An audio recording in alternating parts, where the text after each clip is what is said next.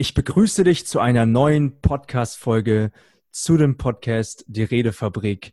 Und das ist der Podcast für deinen kommunikativen Erfolg. Und wie dir bereits aufgefallen ist, hörst du gerade eine ganz andere Stimme wie sonst, wie es gewohnt der Fall war. Denn das liegt einfach daran, dass ich nicht der Benedikt bin, sondern der Christian, derjenige, der sonst in meinem Hintergrund aktiv war und für euch die Podcast-Folgen zurechtgeschnitten hat und dafür gesorgt hat, dass der Podcast soweit läuft.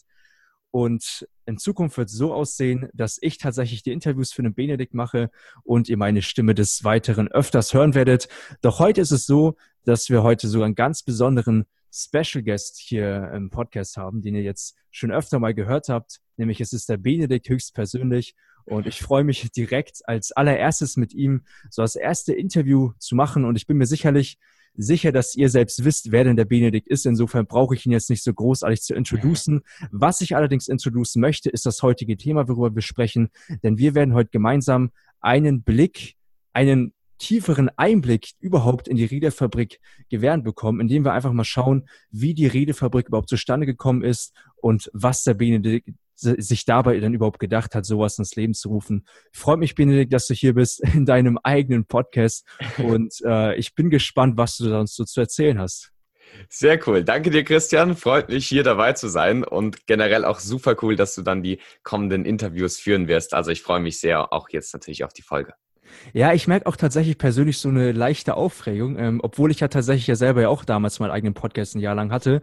Trotzdem ist schon immer wieder so eine spannende Erfahrung, mal auch mal einen anderen Podcast-Interviews machen zu dürfen. Und es ist mir persönlich eine große Ehre, das machen zu dürfen. Und ich bin gespannt und wünsche für jeden einzelnen Zuhörer in Zukunft weiterhin sehr viel kommunikativen Erfolg. Yes.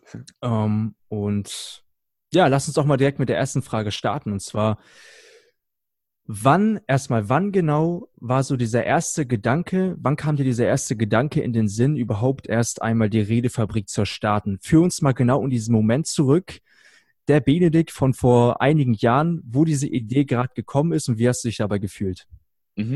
Spannende Frage, weil es tatsächlich so ein bisschen schleichender Prozess war. Es gab dann tatsächlich auch den Moment, wo ich gesagt habe, hey, so, ich will jetzt damit was starten. Tatsächlich war es so, dass ich mit dieser ganzen Thematik in der Oberstufe konfrontiert wurde. Als ich noch mein Abitur gemacht habe, vor einigen Jahren, und dann in der Oberstufe einen Rhetorikkurs hatte. Habe mich dann mit der Thematik beschäftigt, können wir gerne auch noch ein bisschen drauf eingehen. Das war aber noch nicht der Punkt, wo ich gesagt habe, hey, ich will einen YouTube-Kanal dazu aufmachen oder generell ein Unternehmen dazu gründen, sondern das war so das, wie ich zur Rhetorik kam. Wie ich mich dann aber dazu entschieden habe, die Redefabrik zu eröffnen, war es so, dass ich mich da schon mit beschäftigt habe mit dem Thema und auch anderen Leuten so schon ein bisschen geholfen habe. Kann ich auch ein bisschen was gleich zu erzählen. Der Moment war dann aber tatsächlich irgendwann da, wo ich mir gesagt habe, ganz ehrlich, es ist super interessant für mich. Ich konnte schon viel für mich lernen. Es hat mich schon selbst viel gebracht. Und das möchte ich jetzt einfach an andere Leute weitergeben. Und weil ich generell schon relativ technisch affin bin und auch war zu dem Zeitpunkt, dachte ich mir, wäre doch eine super Möglichkeit, das auf YouTube zu starten, weil ich auch schon davor auf YouTube geguckt habe. Da gab es einfach noch nichts zu dem Thema. Da dachte ich mir, mache ich es doch selbst mal auf. Also es war wirklich so ein Gefühl für mich wie, so, jetzt machst du einfach den Schritt, was zu erstellen, was dir selbst gefallen würde. Wo du sagen würdest, hey, das braucht man irgendwie, und da ich es nicht gefunden habe, habe ich gesagt, hey, gehe ich das doch einfach an, weil es mir selbst geholfen hat und ich das auch anderen Leuten teilen wollte. Was ich an dir persönlich auch sehr schätze, ist, dass das, was du anderen Menschen vermittelst, ja auch selbst verkörperst. Weil heutzutage sieht man es ja bei vielen Menschen, die wollen, jeder kennt ja diese Szene heutzutage, jeder will Coach sein und die ploppen aus dem Boden wie Pilze letztendlich. Ja. Doch ich kann mir bei dir sehr gut vorstellen, darauf basiert jetzt auch meine Frage, die ich dir stelle, war es denn anfangs so, dass bevor du die Redefabrik wirklich ins Leben gerufen hast, dass in deinem Umfeld immer mehr und mehr Menschen auf dich zukamen und gesagt haben, hey, du Benedikt, du hast mir durch deine Kommunikation oder allein durch dein Dasein, durch deine Präsenz, durch deine Aura so sehr geholfen, auch in meinem Leben kommunikativ erfolgreich zu sein, dass du anhand dieses Feedbacks dir Stück für Stück gedacht hast, hey, es ist doch tatsächlich sinnvoll, mal sowas ins Leben zu rufen, damit nicht nur die Menschen in meinem Umfeld von meinem kommunikativen Wissen her profitieren, sondern auch die Menschen da draußen. Jetzt mittlerweile ja über 240.000. Führ uns nochmal zu diesem Moment zurück, ob das so gegeben war bei dir. Ja, es war bei mir so, ich hatte ja diesen Rhetorikkurs in der Oberstufe und ich bin jemand, der sehr sage ich mal, begeisternd, also begeistert anderen Leuten das mitteilt, wovon er selbst begeistert ist. Also im Endeffekt, wenn ich irgendeine Serie geschaut habe, dann habe ich das allen Leuten weiterempfohlen. Und so war es aber auch bei diesem Rhetorikkurs, dass ich natürlich teilweise auch sehr überspitzt und sehr übertrieben dann das immer so, sage ich mal, rumerzählt habe, dass ich in diesem Rhetorikkurs bin, weil das, also da gab es so verschiedene AGs, in die man reingehen konnte. Und ich war mit einem Freund, der jetzt übrigens auch im Redefabrik-Team ist, der Manuel, mit dem war ich in diesem Rhetorikkurs und andere waren halt in anderen Kursen und da war es natürlich immer so ein bisschen, hat man sich ja gegenseitig so ein bisschen mit aufgezogen, naja, wir haben den besten Kurs und so weiter und so fort. Und deswegen habe ich da schon andere Leute so ein bisschen was von erzählt, aber anfangs war es gar nicht so, dass ich denen dann kommunikatives Wissen tatsächlich geteilt habe. Das kam dann erst, als ich zu meinem ja quasi zweiten Mentor gekommen bin und ein Praktikum bei ihm gemacht habe. Er war Kommunikationstrainer und dort habe ich tatsächlich zum ersten Mal jemanden wirklich gecoacht. Klar kann natürlich sein, dass durch die Art und Weise, wie man mit anderen umgegangen ist, das auch schon im normalen Umfeld schnell oder oft so war. Tatsächlich war es bei mir aber dadurch erst, durch dieses Praktikum erst so, dass man so wirklich gesehen hat, hey, damit kann man wirklich jemandem helfen. Und ich merke das auch jetzt immer noch selbst als Coach in meinen Coachings. Man nimmt, wenn man sich halt in einem Bereich auskennt, Sachen so schnell für selbstverständlich, die aber vielleicht gar nicht selbstverständlich für andere sind. Und deswegen ist es mir anfangs, glaube ich, gar nicht so wirklich aufgefallen. Aber durch dieses Praktikum konnte ich dann jemandem helfen und habe dann gemerkt, hey, das ist was, das macht mir selber Spaß und hilft auch anderen. Und dann kam tatsächlich dadurch eher so der Impuls, also gar nicht jetzt so durch das andere Umfeld, im Nachhinein dann lustigerweise schon. Also als ich mich dann, also die Redefabrik eröffnet habe und mich dann noch mehr mit dem Thema beschäftigt habe, dann kamen dann auch Leute und haben gesagt, als ich zum Beispiel dann eine Rede auch in unserer Schule und so weiter gehalten habe, ah ja, du kannst hier richtig gut reden und so weiter und so fort. Das war mir aber zum ersten Moment tatsächlich noch gar nicht so stark klar. Das war dann erst so durch dieses Praktikum, wo man dann wirklich bei dem Coach jemanden wirklich dafür auch geholfen hat, der da auch Hilfe wollte.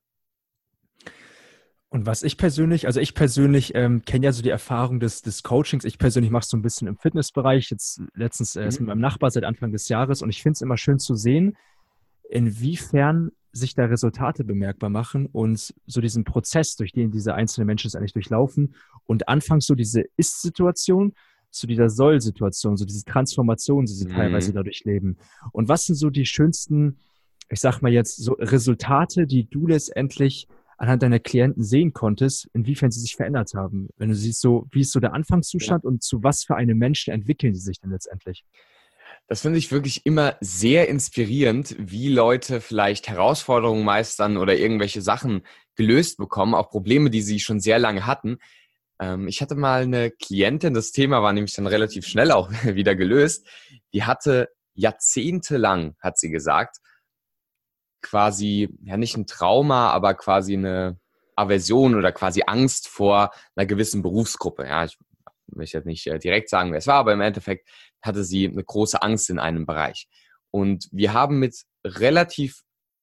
sehr wirkungsmächtigen, allerdings relativ kurzen Techniken innerhalb von, ich glaube, 2-3 Coaching-Sitzungen das so komplett geschiftet, dass sie sich ganz anders gefühlt hat in der Situation. Also sie hat sich komplett anders gefühlt und konnte viel selbstbewusster und viel klarer auch in die Situation gehen, anstatt da irgendwie so emotional überfordert zu sein. Ansonsten natürlich auch so, ich sag mal, monetäre Sachen oder Sachen, die man so an Zahlen, Daten, Fakten ablesen kann, dass irgendwie jemand eine Gehaltsverhandlung hat, die dann plötzlich irgendwie ihm jeden Monat ein paar tausend Euro mehr gibt. Und das ist natürlich schon krass, wenn man sehen kann, wie stark solche ja, kommunikativen Hebel dann auch im Endeffekt sind. Hatte ich ja letztens auch erst wieder einen Klienten. Und sehr schön, lustigerweise gerade gestern gewesen, das sind auch so, sage ich mal, kurze oder kleinere Erfolge oder vielleicht 2 Sachen. Gestern hatte ich ein, in Anführungszeichen, Notfallcoaching. Um 15.30 Uhr hatte mein Klient einen Termin und um 15.11 Uhr schreibt er mich an, können wir doch mal schnell in 8 Minuten Notfallcoaching machen? Bin ziemlich aufgeregt jetzt für den kommenden Termin. Ich so, klar, können wir auf jeden Fall gerne machen.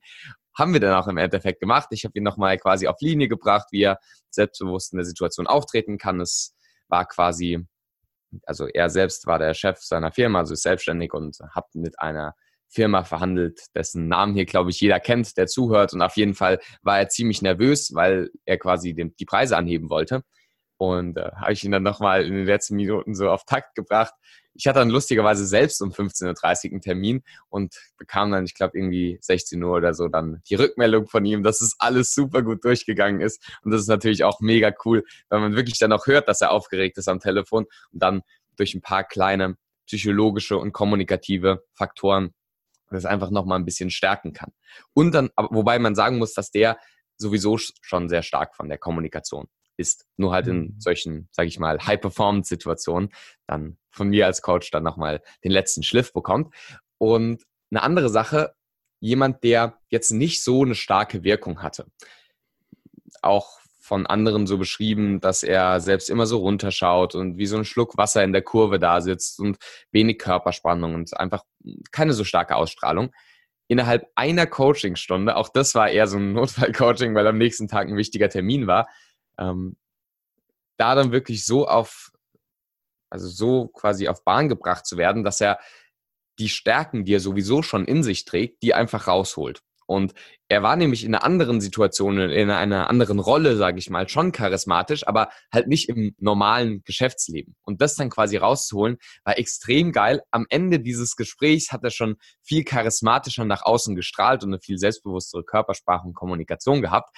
Und zusätzlich, am nächsten Tag, wo dann dieser wichtige Termin war, habe ich dann von ihm nochmal vorher die Rückmeldung bekommen, wie geil das Coaching war. Und dann danach auch nochmal von seinem Chef, der zusammen mit ihm bei diesem Termin war, hat die Rückmeldung, dass es sehr gut gelaufen ist und dass aufgrund der Kommunikation sie wahrscheinlich sehr sicher diesen Deal bekommen.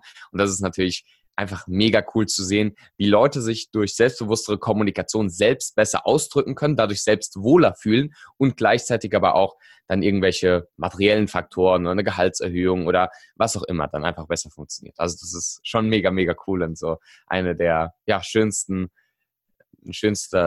Lohn im Endeffekt für mich auch als Coach. Ja, oh, meine Stimme. Ich persönlich finde das auch immer sehr bemerkenswert zu sehen.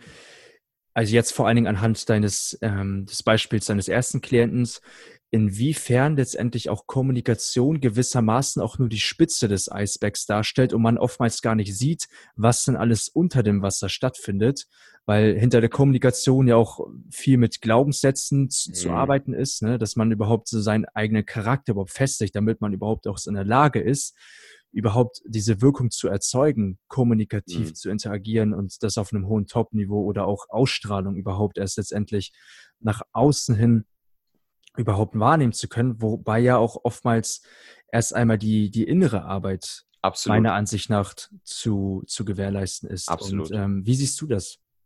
Sehe ich genauso und tatsächlich ist es lustigerweise auch so, dass bei meinen Klienten die meisten wegen irgendwelcher äußeren Dinge kommen, also wie gesagt eine Gehaltsverhandlung oder besser kommunizieren zu können oder irgendwelche Politiker, die eine gute Rede halten wollen. Also diese äußeren Faktoren oder halt Sachen an der Kommunikation.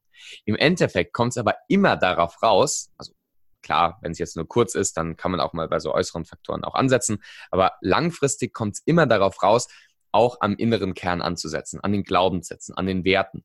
Und beispielsweise, wo ich gesagt habe, mit der ersten Klientin, wo ich erzählt habe, dass sie da gewisse Angstzustände hatte, da war es eigentlich relativ einfach, indem man innen angesetzt hat und nicht irgendwie so außen, ja, du schaffst es und du kannst es, was auch immer, sondern wirklich innen anzusetzen und zu sehen, welcher Wert ist denn wichtiger. Und sie hat Angst, weil sie irgendeine Situation mal erlebt hat, aber wenn sie sagt, hey, mir ist es jetzt aber wichtiger, Stärke zu zeigen, weil in der Situation ich dafür eintreten möchte, für irgendwas Wichtigeres, dann hat man einen viel größeren Hebel, weil die Leute dann selbst auf ihre eigenen Werte quasi zurückgebracht werden. Und das ist auf jeden Fall eine sehr coole Sache. Also ich finde es extrem wichtig, wenn du deine Kommunikation verbessern willst, innen auch anzusetzen. Innen und außen. Meines Erachtens ist es nicht so, dass man in Anführungszeichen nur am Mindset ansetzen sollte, um eine stärkere Kommunikation zu etablieren, aber auch eben nicht nur außen. Man sollte beides stärken und natürlich ist das Innere ein ganz, ganz großer, oder ist das Äußere ein Spiegel des Inneren und deswegen ist das Innere halt ein ganz wichtiger Punkt, wo man ansetzen sollte. Wie du schon sagst, unter der Wasseroberfläche kann man sich wirklich so vorstellen, wie so ein Eisberg. Oben guckt nur ein bisschen raus. Das ist die äußere Kommunikation, die aber getragen wird von dem ganzen Eisberg, der unter der Wasseroberfläche ist. Das Zitat, welches mir dazu direkt einfällt, wo du auch kurz erwähnt hast, dass die äußeren Umstände letztendlich nur ein Spiegel unserer inneren Welt sind, ist einfach dieses Sprichwort wie innen so außen. Das finde ich immer sehr interessant zu beobachten, ja. Weil ich bin auch ein Fan davon, zwischen dieser Gesetzmäßigkeit, zwischen Ursache und Wirkung und eher an der Ursache zu arbeiten. Und da finde ich es echt interessant zu hören, dass du es auch direkt erwähnt hast, da auch die innere Arbeit zu leisten. Absolut. Weil ich persönlich habe selbst die Erfahrung gemacht, das weißt du noch, ich bin ja selbst ein extremer Fan von Kommunikation, weshalb es ist auch ein Grund ist, warum ich unter anderem auch mit im Team bin, weil ich selbst die Erfahrung gemacht habe, dass ich mir mal kennt ihr sicherlich auch diese Die Dummies-Bücher? Ja, genau, ja. Da ging es tatsächlich ums Thema Schlagfertigkeit, da habe ich alle möglichen Sätze auswendig gelernt und wollte dann immer schlagfertig hantieren, wobei mir dann immer aufgefallen ist, wenn im Außen irgendeine Emotion in mir ausgelöst wurde, die negativ behaftet war, dann konnte ich gar nicht erst meinen Verstand objektiv wahrnehmen und das sagen, was ich sagen wollte, weil da irgendwelche inneren Kräfte an mir gezerrt haben, die das einfach verhindert haben.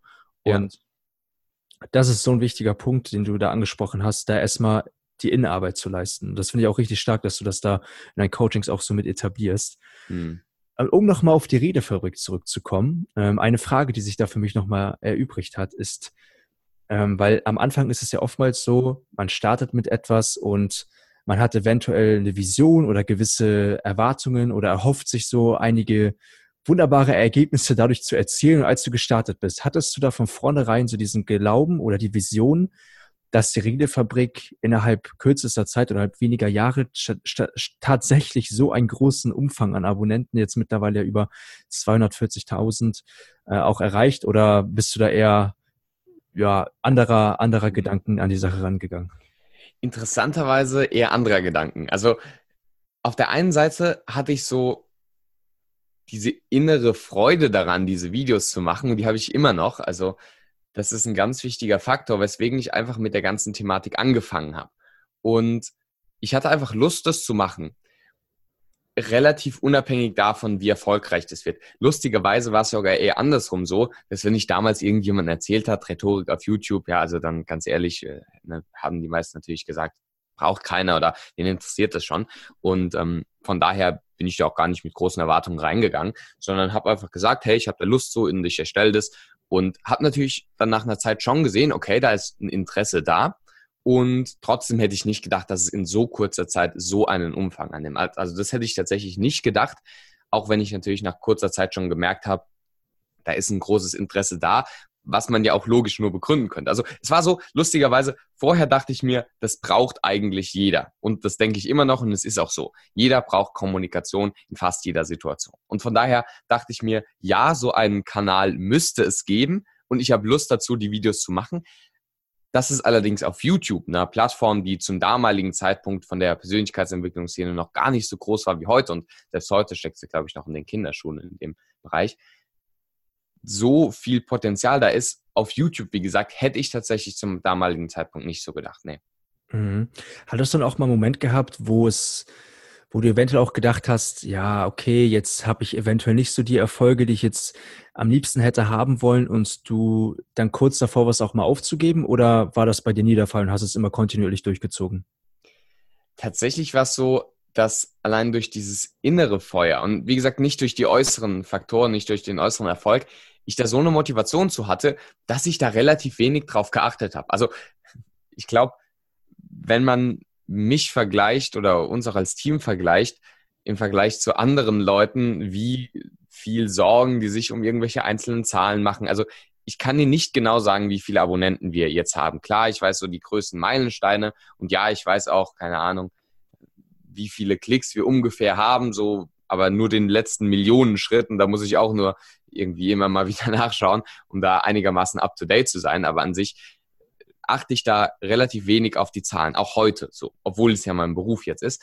Und trotzdem war es anfangs nie so, wo ich dann sage, oh, jetzt muss ich das und das hinbekommen. Klar, man setzt sich natürlich immer Ziele, und das ist auch wichtig, kann ich jetzt möchte ich natürlich, dass es auch jeder macht. Trotzdem war es bei mir eigentlich immer die innere Motivation, weswegen ich gar nicht wirklich drüber nachgedacht habe, das aufzuhören, weil ich einfach Spaß am Video machen hatte, also Spaß am Weg und nicht am Ziel hatte. Und das kann ich als einer derjenigen, die auch mit im Team integriert sind, auch definitiv bestätigen, weil während ich gesagt habe, über 240.000, habe ich mir auch so im Kopf gedacht, so, oh Mann, ist das überhaupt noch aktuell? Ich hoffe schon. Ja, also weil ich persönlich auch gar nicht so jetzt den Wert darauf lege, jetzt irgendwelche großartigen Zahlen zu kreieren, sondern möglichst in diesem Prozess, so diese kreative Entfaltung und dabei auch noch Mehrwerte zu schaffen, ob da letztendlich jetzt 10 Leute, 20 Leute oder 200.000 Leute zuhören, ist letztendlich gar nicht so wichtig, sondern entscheidend ist einfach nur auch, sich dabei, seine Persönlichkeit überhaupt auch dabei entfalten zu können, weil das ist letztendlich alles ein kreativer Prozess, der uns alle auch im Team erfüllt. Und ich denke, das ist allgemein für Menschen sehr wichtig, da etwas zu finden, was einen erfüllt. Absolut. Und würdest du sagen, dass Kommunikation und auch so das kommunikative Training oder die Coachings auch, die du gibst, auch das ist, was dich so am meisten erfüllt? Würdest du sagen, du hättest für dich schon da, ja, so eine, in deinen jungen Jahren so eine Richtung entdeckt, wo du sagen würdest, ja, das gleicht schon so ziemlich meinem Lebenszweck, oder bist du da persönlich noch auf der Suche? Doch, absolut. Also ich merke einfach, wie das mich erfüllt. Wenn ich jetzt hier in meinem Zimmer ein paar Meter weiter schaue, dann sehe ich da Bücher liegen von Seneca, Cicero und Aristoteles, also irgendwelche alten Griechen, wo die meisten in meinem Alter auch zu Recht sich durchaus davon grauen würden, das lesen zu müssen oder so. Oder generell auch hinter mir jetzt, ich sitze, wie auch in den Videos, ich da immer stehe, vor dem Bücherregal. Und da sind Bücher dabei, die sind irgendwie dicke Wälzer und die sind jetzt nicht so spaßig zu lesen. Aber ich merke einfach, wie viel Spaß ich daran habe, selbst solche, sag ich mal, trockene Literatur zu lesen. So, und das ist halt das, wo ich merke, allein vom Thema, vom Inhalt interessiert es mich so viel, dass ich auch relativ viel Arbeit in meiner Selbstständigkeit und klar, natürlich, also, um jetzt mal beim Buchbeispiel zu bleiben, auch langweilige oder nicht gut geschriebene Bücher lese und eben nicht nur die spannendsten, unterhaltsamsten Sachen mache, wo ich einfach merke, das Thema interessiert mich so, dass es einfach nebensächlich ist, wie es quasi verpackt wird. Also ich habe einfach unglaublich viel Spaß, mich da selbst weiterzubilden. Also ich habe jetzt nicht vor, irgendwie nur noch Coachings und Seminare und irgendwie YouTube-Videos zu machen, sondern auch dieser Weiterbildungsaspekt für mich selbst, da immer mehr zu wachsen, der ist für mich ganz wichtig. Obwohl ich natürlich rational weiß, vom Wissen habe ich in dem Bereich schon so viel,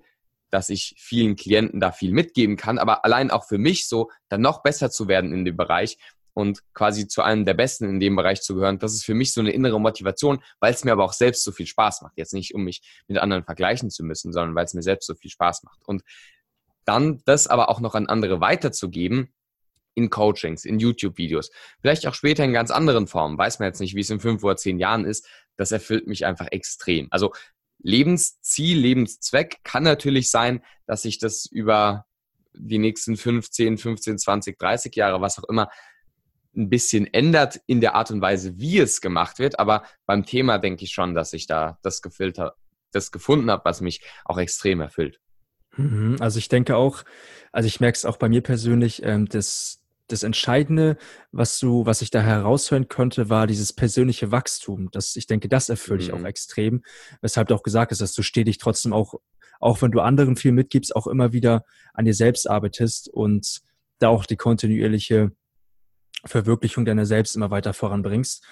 Was ich auch in deiner Geschichte so interessant finde, ist, weil wir hören ja oftmals Geschichten da draußen von verschiedenen Coaches, Speakern oder Trainern, die sehr weitgreifend sind, teilweise auch ein bisschen eventuell auch übertrieben dargestellt, um möglichst viele Emotionen zu wecken und ich bin da durchgegangen und das habe ich erlebt. Ja. Was man bei dir wiederum nicht wiederfindet. Das finde ich ganz interessant, weil du bist ja jetzt nicht einer der Personen, die jetzt nach draußen gehen und sich irgendwelche Situationen aus dem Finger ziehen und sagen, ich habe das durchlebt und so, ich bin durch diese Scheiße gegangen und dann kam diese eine Sache und durch die Kommunikation bin ich auf einmal der ich heute bin. Und erzähl uns doch mal bitte, wie das bei dir so ist. Ist es tatsächlich so, dass du einfach nie so irgendwie einen Schmerzpunkt gehabt hättest oder dass du bewusst so zurechtlegst, dass du sagst, hey, ich brauche das gar nicht jetzt irgendwie großartig Geschichten zu erzählen, sondern ich weiß, ich bin so kompetent, die Leute kommen auch so zu mir und hören mir auch so zu, oder was ist so deine Intention? Das ist eine sehr spannende Frage, weil ich das auch immer wieder in der Speaker- und Trainer-Szene beobachte. Es gibt von Josh Campbell, glaube ich, die oder von verschiedenen Leuten diese sogenannte Heldenreise. Also quasi so eine Blaupause für eine Story, wie ein Held konstruiert wird. So, nicht Benedikt Held, aber halt generell so ein Held. So. Und viele Speaker nutzen das als Blaupause, also quasi als Vorlage, um ihre eigene Lebensgeschichte in eine spannende Story zu packen. Also das ist klassisch dieses, ja, der Mentor, der aufruft, diese große Herausforderung anzunehmen. Der Mentee, also der Held dann im Endeffekt, der macht das aber erst nicht und entscheidet sich erst für das Schwächere. Aber dann kommen neue Herausforderungen. Dann, wie du selbst schon gesagt hast, kommt der eine ganz, ganz große Tiefpunkt oder die große Herausforderung, was auch immer. Und dann durch irgendwas schafft die Person es dann, das zu lösen.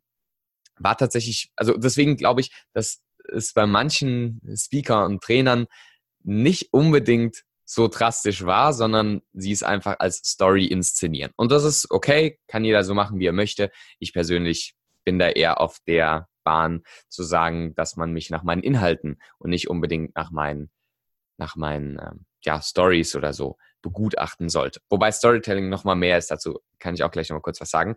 Aber ich glaube, da wird viel auch aufgebauscht. Also meine Lieblingskollegen, von denen ich auch selbst extrem viel lerne, sei es jetzt ein Maxim Mankiewicz oder ein Roman Braun, das sind auch Leute, die sich nicht so sehr pushen. Also wenn du einen Maxim Mankiewicz dir anhörst, da sind viele Zitate, viele Studien, viele Geschichten durchaus, aber dann eher von den Leonardo da Vinci, den großen Meistern unserer Zeit oder vergangener Zeiten. Und das finde ich einfach extrem inspirierend, sich vielleicht jetzt auch nicht unbedingt so als Person irgendwie zu inszenieren. Und völlig okay, ich kann es gut verstehen, wenn man das macht. Das funktioniert marketingtechnisch sehr gut. Und wenn du das dann nutzt, um gute Inhalte dann rüberzubringen, völlig okay. Also ich finde es okay, es sind zwei verschiedene Wege. Ich gehe persönlich lieber den Weg, nicht meine Person so in den Mittelpunkt zu stellen, sondern eher die Inhalte. Wobei das natürlich auch immer zusammengehört, wie du selbst sagst.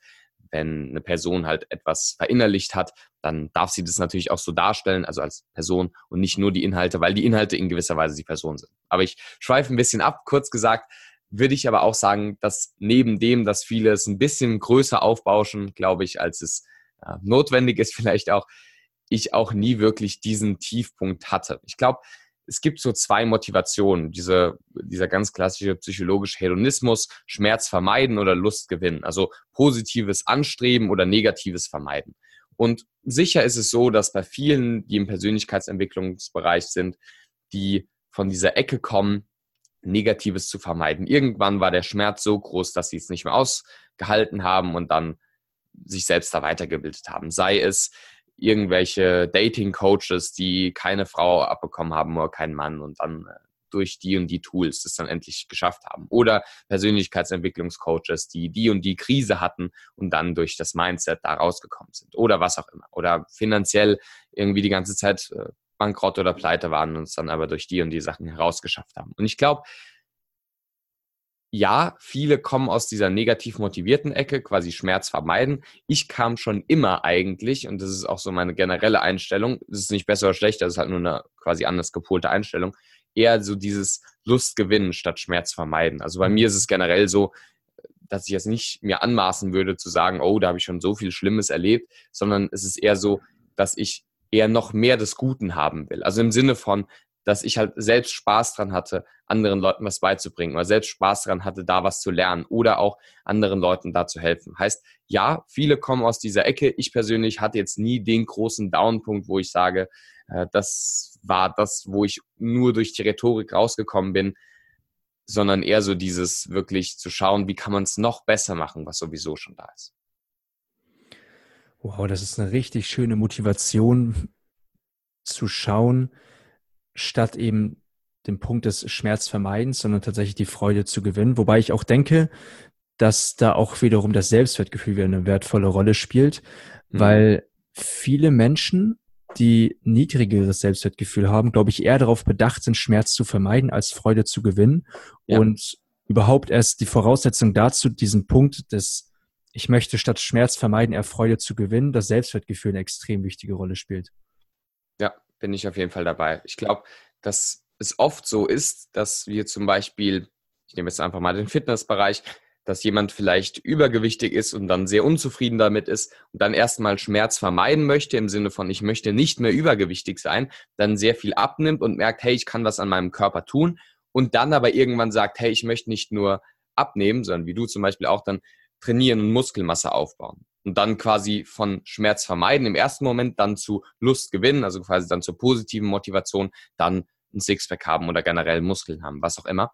Und ich glaube auch, dass das Selbstwertgefühl insgesamt, also wie man generell so gerade im Leben steht, aber auch in einzelnen Situationen da durchaus sehr stark sein kann, dass dann Leute erst, wie gesagt, negativ motiviert sind und dann später positiv. Also auf jeden Fall, sehe ich auch so. Du persönlich und deine Mentoren haben es geschafft, jetzt ohne weitreichendes Storytelling eine große Reichweite aufzubauen. Auf der anderen Seite wiederum gibt es ja viele Menschen, die jetzt alle möglichen Trainings besuchen, bei allen möglichen großartigen Speaker, um selbst Speaker sein zu wollen. Was ich dabei beobachte, ist die Tatsache oder einfach die meinerseits Interpretation, dass viele Menschen das tun, um ihre Persönlichkeit nach außen zu bringen und von möglichst vielen Menschen auch gewissermaßen Anerkennung zu bekommen.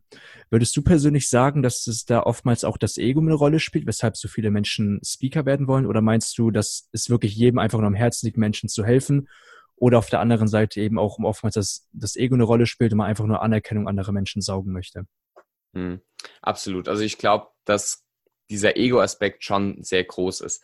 Mit Storytelling, also das Aufbauen der eigenen Persönlichkeit, wie gesagt, das machen meine Mentoren relativ wenig, aber ein Maxim Mankiewicz erzählt auch viele Geschichten und gerade ein Roman Braun, also wenn du mal bei einem längeren mehrtägigen Training bei ihm bist, dann, also der redet dann 5 Stunden am Stück nur in Stories, so und das aber auch aus einem gewissen Grund.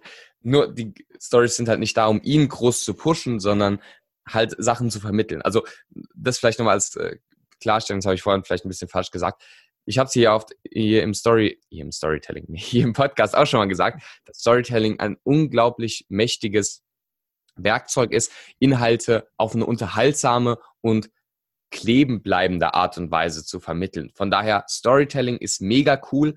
Allerdings, wie du schon richtig sagst, glaube ich auch, dass viele nur so ein bisschen ins Rampenlicht wollen und ja, da schon viele Ego-Gründe mit reinspielen. Ich weiß tatsächlich nicht, ich glaube tatsächlich, mehr Leute von denen, die anfangen, sind aus Ego-Gründen dabei.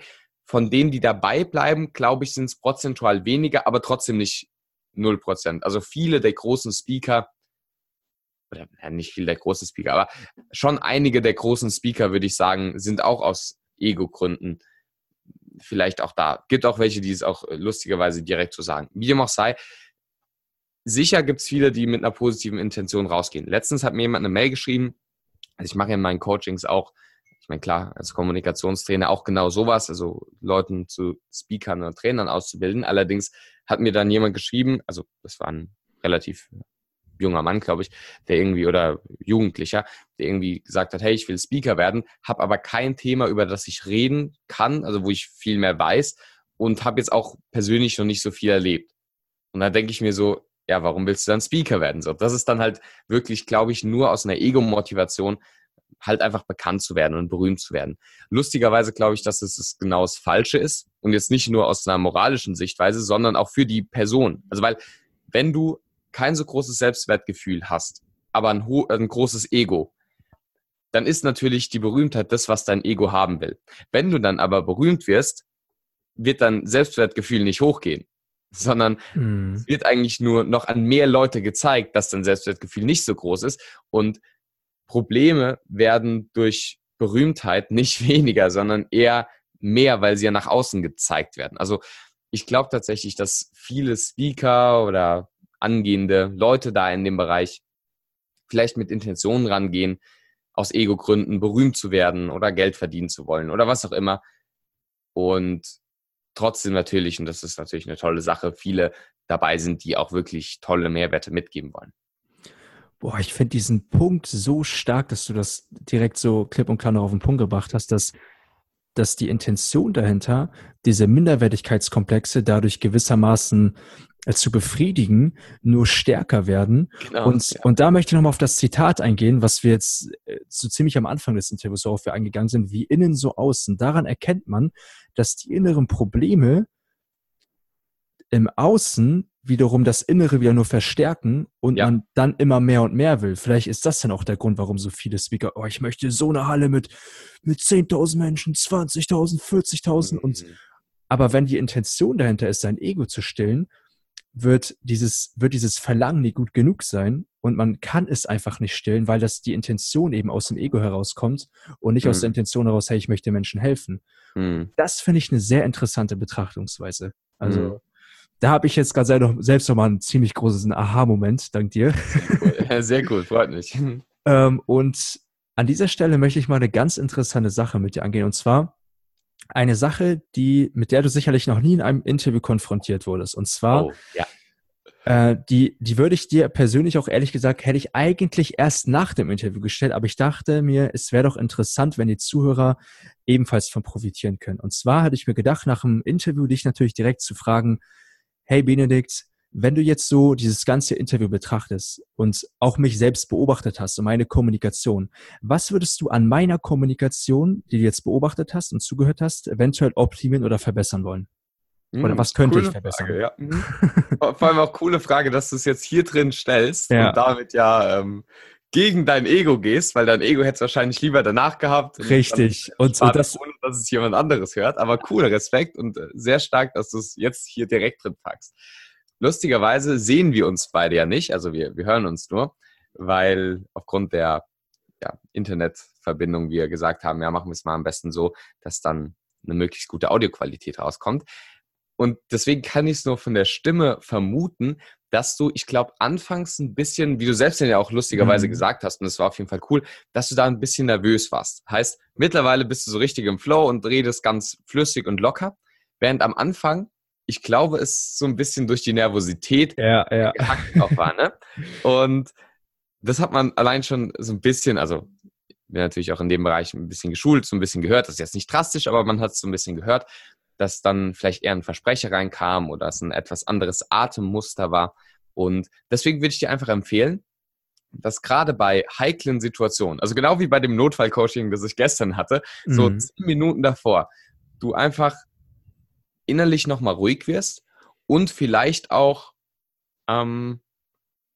nochmal Selbstbewusstsein tankst, so im Sinne von entweder Dankbarkeitsübungen oder Power-Poses machen. Ich meine, gut, muss ich jetzt natürlich auch sagen, unfairerweise, das sage ich jetzt auch mal den Zuhörern hier, er hat mich gefragt, wann wollen wir es machen? Dann hat er gesagt, von 10 bis 13 Uhr habe ich Zeit. Und ich habe, als ich das gestern am Laptop dann beantwortet habe, mich vertippt und geschrieben, dann lass uns 13 Uhr sagen. Was natürlich ziemlich dumm war, weil er gesagt hat, bis 13 Uhr habe ich nur Zeit. Und dann heute Morgen, war 9:30, habe ich dann geguckt und dann so, geht ja gleich los das Interview. Ich dachte schon, ich hätte ihm 10 Uhr geschrieben, habe dann aber mal in die Mail geguckt und zum Glück habe ich nochmal reingeguckt und dann gesehen, ich habe ihm 13 Uhr geschrieben, verdammt. Deswegen habe ich dann nochmal korrigiert und deswegen war es relativ kurzfristig, weswegen du vielleicht jetzt auch nicht so viel Vorbereitungszeit hattest. Deswegen nehme ich das gerne auch auf meine Kappe, aber ich glaube, der Tipp, der dich jetzt noch aufs nächste Level bringt, einfach in Situationen, bei denen du weißt, dass sie vielleicht ein bisschen ungewohnt sind, weil du schon seit längerem keinen Podcast mehr gemacht hast oder was auch immer,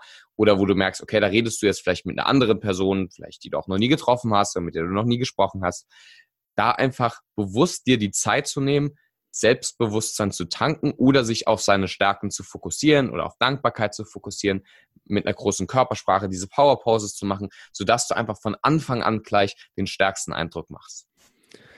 Wow, danke dir, Benedikt, für das sehr wertvolle Feedback und das weiß ich sehr zu schätzen. Und das war tatsächlich für mich eine ziemliche Herausforderung, dieses Interview, da ich, wie du gesagt hast, aber ich dachte mir echt so, hey, let's go, zieh es einfach durch und einfach, sehr cool. Ohne jetzt großartig vorbereitet zu sein, einfach spontan, einfach ins Vertrauen und ich merke jetzt jetzt schon zum Ende des Interviews. Ich persönlich finde, es war wirklich ein sehr gelungenes, sehr wunderschönes Interview. Und zum Abschließend möchte ich dir noch eine Frage stellen, die du auch am Ende der Interviews immer stellst. Und zwar, was sind deine Top 3 Tipps, die du den Zuhörern mit auf den Weg geben möchtest? Kannst natürlich auch auf einige Punkte des Interviews nochmal eingehen, die du ihnen mitgeben möchtest, sodass sie erfolgreich kommunizieren können.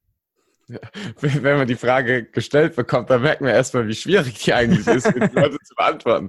Also, coole Frage. Nicht Spaß, ist ja auf jeden Fall die Frage, die wir auch immer haben. Sehr, ich finde es einen interessanten Punkt, das so runterzubrechen auf 3 Punkte. Ohne drum herum zu reden. Erstens, innen wie außen. Den Punkt hatten wir schon mal. Also, wenn du deine Kommunikation verbessern willst, dann arbeite an deinem Mindset oder deiner inneren Einstellung oder wie du auch immer du es nennen möchtest. Heißt, wenn du in der Situation besser performen willst, egal ob jetzt bei einem Date, bei einer Gehaltsverhandlung oder wenn du einfach neue Leute kennenlernst oder wo auch immer, arbeite auch am Inneren, an deinem Selbstwertgefühl. Ganz, ganz wichtig, weil innen wie außen, das Innere quasi ein Spiegel, das Äußere ein Spiegel von deinem Inneren ist, also arbeite an deinem Inneren. Erster Punkt.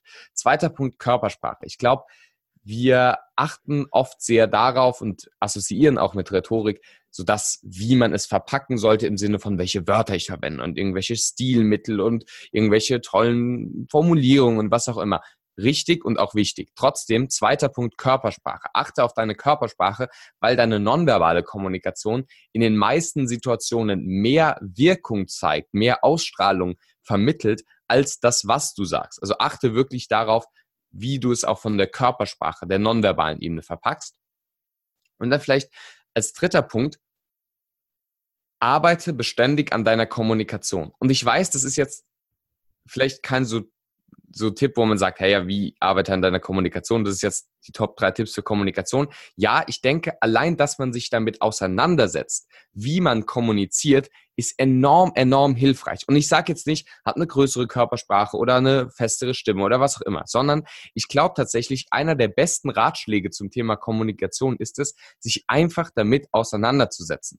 Weil dann bekommst du quasi nicht nur die Fähigkeit, besser zu kommunizieren, sondern auch die Metafähigkeit oder die Betrachtungsweise, dass Kommunikation überhaupt was Wichtiges ist. Je mehr ich mich mit Kommunikation beschäftige, desto mehr merke ich auch, wie wichtig es ist. Und ich glaube, deswegen erstens, arbeite an deinem Inneren, zweitens, an deiner Körpersprache und drittens, generell an deiner Kommunikation, dass du ein Bewusstsein dafür bekommst, wie Kommunikation wirkt und wie eigentlich in jeder Situation schlechte Kommunikation von guter Kommunikation sich unterscheiden kann und damit dann auch die Wirkung gut oder schlecht sein kann. Also kurz gesagt, erstens am Inneren arbeiten, zweitens an der Körpersprache und drittens generell Kommunikation als ganz wichtigen neuen Lernfaktor mit einzubeziehen.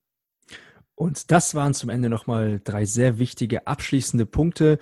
Und ja, ich brauche jetzt, glaube ich, gar nicht fragen, Benedikt, wo können dich denn die Zuhörer am besten wiederfinden?